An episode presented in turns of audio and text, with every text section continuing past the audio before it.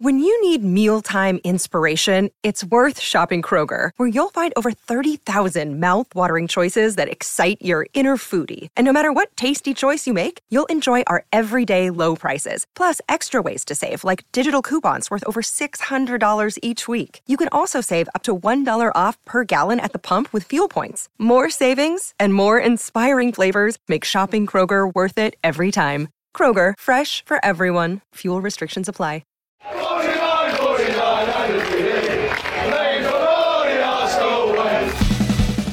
Hello, everyone. Welcome to the Arsenal Way. And yes, we are back at you with another transfer insight show. And today we're going to be speaking about Raphinha. So it's only right I've got the Leeds United club writer for Leeds Live, Beren Cross, just to speak on the developments and the type of player he is. Beren, before we start, how are you, mate? You good? I'm good. Thank you for having me, Bailey. Yeah, really, really good. Thank you. Um, the summer is well underway. Leeds have thankfully been busy in the, in the window, so um, so all is well up here.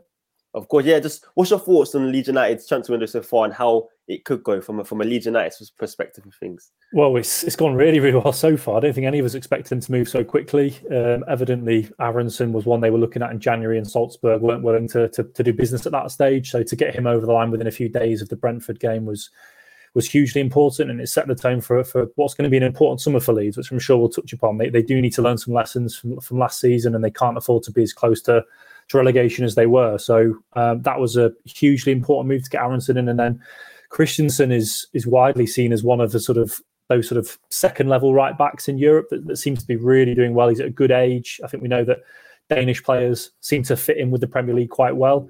So to get Kristensen in as well um, has been hugely, hugely impressive. Of course, you mentioned Aaronson, a Red Bull player, a Red Bull Salzburg player. Is that just a signal that Jesse Marsch is really demanding and leading the transfer targets for for Leeds in the summer window?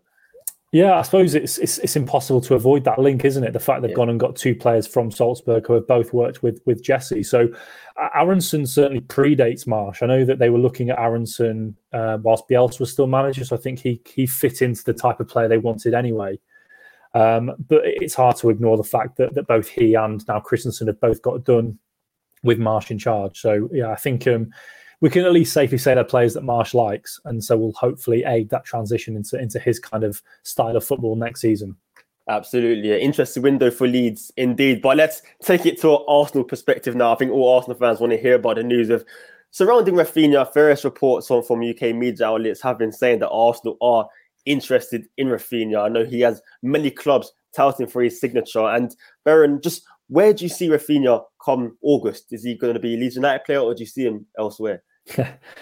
it's a tough question to answer. I think the the gut feeling is that he won't be at Leeds, but we do know that transfers can, in some instances, rumble on and can take some time to get done. And you know, it may well be a case that to answer your question specifically, he could well start August with Leeds, end up moving sort of just before the window closes. Of course, the season starts before the window closes, which has become the the custom over the past few years. So he could well fall into that category. But I think ultimately whenever it happens, I think most of us do believe that he'll he'll leave Leeds before the window closes. Yeah, and he's been linked to, to many clubs, Arsenal being one of those. Do you see a, a transfer to Arsenal as a as a realistic possibility or or not really? I certainly would say it's realistic. I think clearly Arsenal have got the the money to at least tempt Leeds. I think that the important factor here, Bailey, is that Leeds didn't get relegated, so they do still hold quite a lot of cards in this negotiation. Raphinha's got two years on his deal. We all know that if he doesn't sign a new deal, any fee next summer would be far less than they would get this summer. So I think we all agree that if they are going to sell him and he's not going to sign a new deal, the Leeds do realistically need to maximise their their value on him, which would be this summer. So they they don't necessarily have to deal at a low amount. If they'd gone down, I think most of us are aware that there was a relegation release clause and he would have gone for far less than he than he hopefully will go for this summer. So I think Arsenal should. I mean, I'm obviously I'm not too too close with with what Arsenal are planning to do this summer. I've, I've seen Gabriel Jesus and Youri Tielemans mentioned, and I'm sure they won't come cheap. But if Arsenal did have 60, 70 million pounds, then that would of course get them get them into the race for Raphinha. You would feel so. I think the money wouldn't be an issue for Arsenal. Clearly, they're not offering Champions League football, which which would be to their detriment when you look at some of the clubs that, that do have Champions League football that might be able to offer that to Raphinha. So that may well be a be a factor. But the fact that Arsenal are in Europe, they've obviously got a huge fan base. They're, they're playing a huge stadium. They play in London, which we all know is a very attractive proposition for players. I certainly would say it's realistic, but you know, they're going to have a lot of competition on their hands. A lot of competition indeed. And one club that has been heavily linked to him is Barcelona. Now, yeah. of course, Barcelona, they have had their economic difficulties, of course, but the prospect of a, we know Brazilian players, they like to play in the La Liga for Real Madrid or, or Barcelona? Does Barcelona, if they had the financial backing behind them, that would surely put them as the as the front runners, right?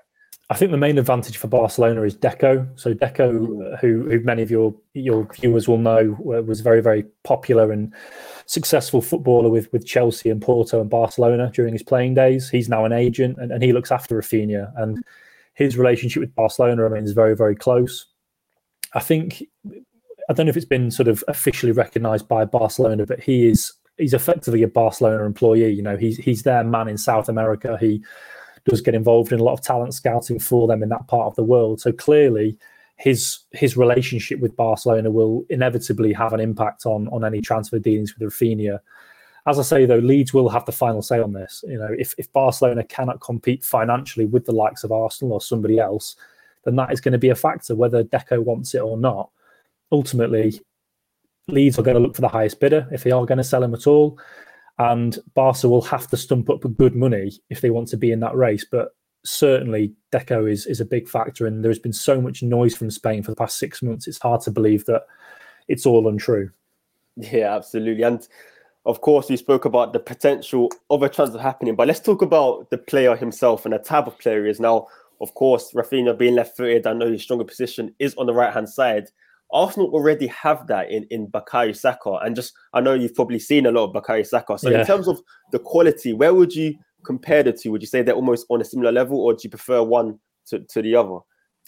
It's tough, isn't it? Because I'm obviously biased, but yeah. but I, I, do have to admit, Saka always catches my eye. Whether he's playing for England or Arsenal, he's a fantastic footballer and, and amazing for how young he is. I still can't believe how young yeah. how young he is and, and, how much better he might be. So he is a, a phenomenally gifted footballer, and, and, quite rightly, Arsenal looking to build around him for the for the long term future. So. It, without watching him, because obviously, clearly, I watch you know I watch every minute Raphinha's played this year, so it's quite hard for me to sort of fairly um, compare them. But I certainly think there's there is a as you've said, Bailey. There's a debate to be had there. I don't think it's cut and dry. One of the two is, is particularly better. I think they're both excellent right wingers in the Premier League, and that that was the biggest question mark for me when I saw the reports linking him to Arsenal. Is that mm. how would Arteta fit him into the side? Because as you say, Saka is is very satisfied. From I mean, you you can tell me. I mean, I'm, i assume he likes playing on the right and cutting in onto his left foot, which which is where Raphinha has been played for Leeds. Now, that's not to say Raphinha couldn't play on the left or maybe through the centre for Arsenal. I'm sure he's got the ability to do that. But yeah, at, at face value, it seems like they would both be cancelling each other out in that position. And it's hard to believe Raphinha would want to go somewhere where he's clearly going to be second choice. So I think if Arsenal were going to have a chance, they would, they would certainly have to pitch something to him, some kind of vision that made it clear he would have a very, very good chance of playing frequently for them. Absolutely. That were, that were also my doubts. Would Raphinha want to come yeah. and and be direct competition for Bukayo Saka almost doesn't make sense, especially if, no. if he has interest elsewhere. That's what I wanted to to bring up. How, of course, you've mentioned you've watched Raphinha, of course, every minute of Raphinha this season, and if he has played in another position, how is he, for example, in a centre forward position? Has he excelled there, or is he a much less effective than than he is on the right hand side? Yeah, he's, he's probably played less up front than we'd have liked. I think there's been a, any your viewers may well be aware that Patrick Bamford was injured for for a long period of this season, and, and the striker position became quite a problem for Leeds, and they couldn't quite find the answer or, the solution for that issue. And a lot of us were, were thinking that Raphinha's ability as a footballer would, would, at least mean he was worth a go through the centre, and he actually hasn't played there a great deal, if at all, from the top of my head. So I think we, we are talking 85, 90% of the season has been on the right wing, and very occasionally he'll switch flanks with, with Jack Harrison or Daniel James and play down the left. But he's not played in any position for, for long enough for me to make a, a proper logical conclusion for you, unfortunately. Yeah, yeah, absolutely. That's why he, he's more on the right hand side. I think it's natural for a winger. Wingers on yeah. the right hand side, he's left footed. They just seem to gravitate towards. It really suits him because it, because it, it, does then mean he, he does drive inside. He makes himself a part of the, of the attacking play and plays in those channels, and, and ultimately by traveling inside, plays through the centre. So he's a hugely talented attacking footballer, and I think you could play him anywhere in those front four positions that Arsenal use, and he would he would be a threat.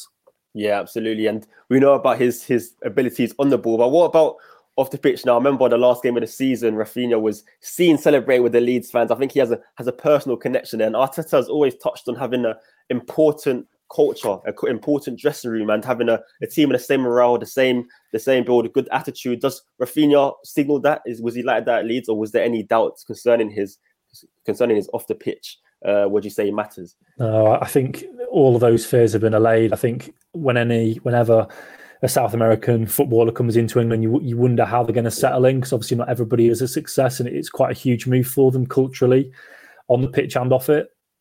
But he's settled in brilliantly. You know, as as you've alluded to, he's he's bought into the local area quite well. He's a firm favourite with the fans. He's never said the wrong thing, done the wrong thing. He doesn't sulk. He's not petulant. He plays well. He plays hard. He runs hard. He, he tries hard. I mean, I think that's one of the, the big things, isn't it? Is that we were like an attacking player who's technically brilliant, but we need to see that work rate and that, that willingness to fight for the shirt and to track back, especially on the wings.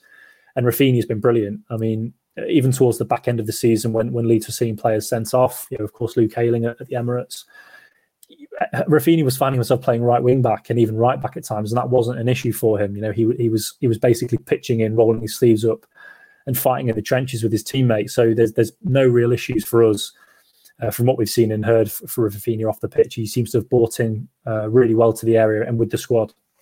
Yeah, that's that's that's good to hear because Arteta, of course, he has had his issues with with players in the past who are not fully yeah. committed to the cause. And as you mentioned there perfectly, I remember the, the Luke Ayling red card at the Emirates and Raphinha got a yellow card himself, but I was impressed. Did, how, yeah. I was impressed still how he managed to, to maintain composure and still avoid getting sent uh, sending off because it looked like he was heading that way, but he did manage to control yeah. himself, which which was which is certainly impressive. And just what is Raphinha's ceiling, Beren? Do you think what what type of player could he become, and what is he at the moment? Do you think there's still a lot of improvement for him to reach a top level?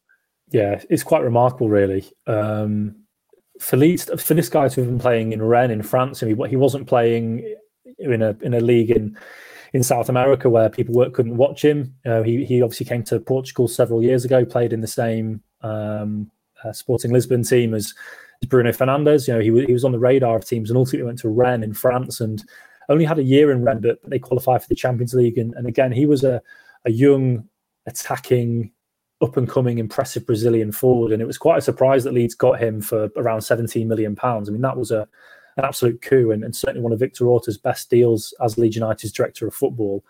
And he's proven to be an incredible success and uh, immense value for 17 million pounds just just two summers ago. So it's really hard to say Bailey what his ceiling is. I think uh, as it stands, I mean, I think the greatest way of putting it is he wasn't in the Barcelona squad until he came for Leeds in that first year under under Bielsa, and got into the Brazil team. And uh, again, I'm not on the Brazil beat, but from what I've read and what I see, he's one of the most important players for the Brazil national team now. And your viewers don't need me to tell them what an accolade that is. If, if you are a regular starter for Brazil, you are a very, very good footballer. So the fact he's navigated that so quickly and he's gone from being named in his first squad to being one of the most important players would suggest to me that when he's in that environment and he's surrounded by some of the best players in the world game, it's only going to rise his level. And at the age he's at, and with the background he's got and the reputation that Brazilian footballers have, he is absolutely a Champions League footballer and should be playing you know, in the in the last state, the last four of the Champions League. He's that kind of attacking player.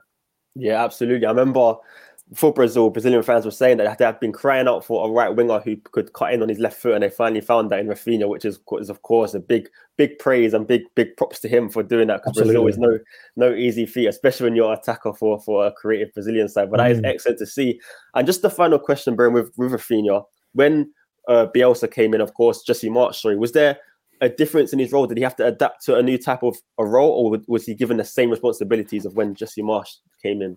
I think the biggest difference with Jesse was that Leeds played a lot more narrow under Bielsa. They very much tried to stretch the pitch as wide as possible, and you would see the wingers on the touch lines um, playing into space and looking to get on the ball in those wide areas. But Marsch is, is renowned for playing a very narrow game and a narrow system, and if anything, that didn't get the best out of Raphinha. I think one of the, the, biggest question marks around Raphinha in the past few, the last weeks of the season was he wasn't quite delivering that sort of talismanic performance that we've come to expect. I think Leeds did survive, but I think we we all expected to see more from Raphinha. And if anything, he underperformed during the last eight to ten games under Marsch. And I think that was one of the big question marks is that Marsch wasn't quite able to get the best out of Raphinha. Obviously, Marsch has come in during the season, he hasn't had the time to to instill his tactics as he would like to during a preseason period.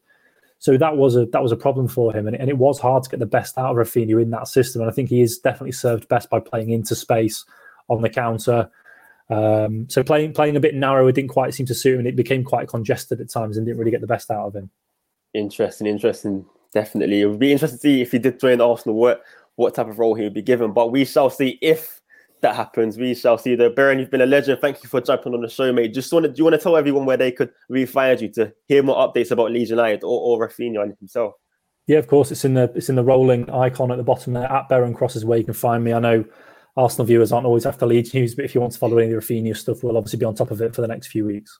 Of course, guys, make sure to give Beren a check out. And of course, make sure to give the Arsenal way a check out by subscribing and liking this video. And most importantly, make sure you keep following us down the Arsenal way.